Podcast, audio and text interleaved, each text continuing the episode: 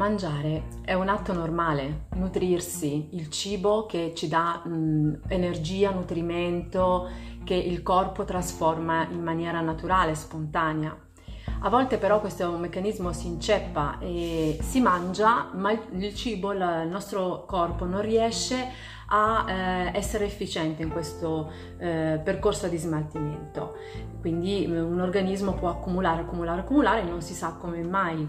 Io adesso ti dico 10 cose che puoi fare per aiutarti a perdere peso, per aiutarti a dimagrire, per far sì che il tuo metabolismo acquisti veramente le performance, riacquisti le performance che ha perso.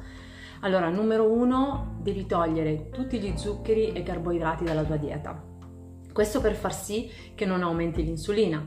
L'insulina che è questo ormone che se circola per tro- troppo nel sangue, cioè una misura troppo elevata di insulina, il tuo corpo richiamerà sempre costantemente zuccheri e questo crea una dipendenza. Questa dipendenza è di ostacolo forte al eh, percorso di dimagrimento, quindi non perdi peso, ma tutto quello che tu accumuli proprio si trasforma proprio in grasso. Eh, la seconda azione che puoi fare per aiutare il tuo metabolismo a diventare più veloce e eh, a togliere quel carico tossico che ormai è lì magari da mesi e da anni e eh, togliere tutti quei grassi che non sono buoni, che sono idrogenati, che sono trasformati. Ecco, questi oli sono veramente molto dannosi per il nostro, innanzitutto perché ci infiammano e quindi sono dannosi per il nostro organismo, di conseguenza per il nostro metabolismo.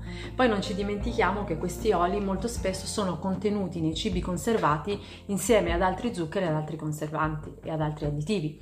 Questo non fa altro che essere una bomba d'orologeria per il nostro metabolismo che si inceppa, si blocca, si riempie di tossine. Bene, eh, il terzo punto da, che potresti rispettare per, uh, collegato anche a questo secondo per aiutare il tuo metabolismo è di togliere tutti i cibi processati, quindi i cibi industriali, i cibi lavorati, i cibi ricchi di emulsionanti, di additivi, di conservanti. Questi non fanno altro che bloccare il tuo metabolismo. La quarta azione che puoi fare è inserire nella tua dieta dei carboidrati a basso indice glicemico. Quali sono questi carboidrati? Innanzitutto quelli delle verdure, perché ci sono carboidrati e carboidrati non tutti hanno lo stesso valore nutrizionale, non tutti hanno la stessa funzione biologica nel nostro organismo. Ci sono carboidrati derivati da zuccheri eh, raffinati farine raffinate ci sono i carboidrati buoni derivati dalle verdure che contengono anche molte fibre e da cereali integrali. Consiglio numero 5, inizia i tuoi passi dalle proteine. Questo è molto importante per darti un grande senso di sazietà, per far sì che migliorino le funzioni digestive, perché non ti dimenticare una cosa, che nel nostro stomaco, grazie all'acido cloridico, la eh, digestione migliore che avviene è proprio quella delle proteine.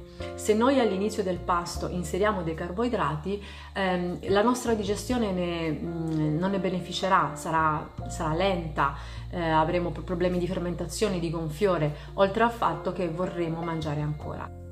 Sesto consiglio che ti do, usa i grassi buoni. I grassi per troppo tempo sono stati demonizzati, in realtà i grassi non sono i responsabili dell'accumulo di grasso, soprattutto nel girovita o di grasso viscerale.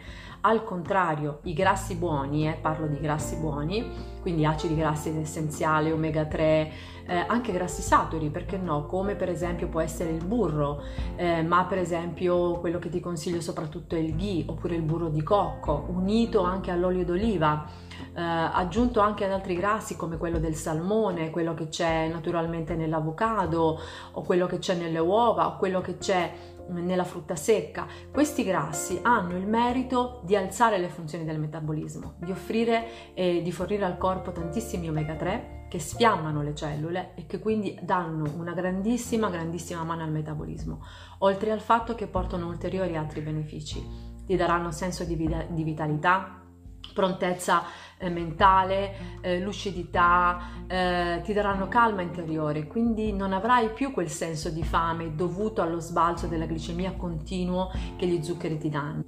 Un altro consiglio che ti do, il settimo, è eh, ogni tanto prendi in considerazione l'idea di non mangiare la sera Potresti per esempio saltare ogni tanto la cena e non è una cosa che ti deve spaventare, è un, un, qualcosa che il tuo corpo può assolutamente gestire se tu gli sai dare i giusti nutrienti durante il giorno, quindi saziarlo durante il giorno con le proteine e i grassi ti permetterà di arrivare alla sera senza tantissima fame così da poter magari concederti una tisana, un infuso o anche un brodo vegetale. Questo servirà a mettere a riposo tutti gli organi della digestione a far sì che il metabolismo e il corpo respirino mm, l'energia e di un ossigeno nuovo e a far sì che si bruciano le, cal- le calorie di scarto, ehm, cioè le, i grassi di scarto che abbiamo accumulato magari da tempo ma che continuando a mangiare di continuo il nostro corpo non ha la possibilità di attaccare.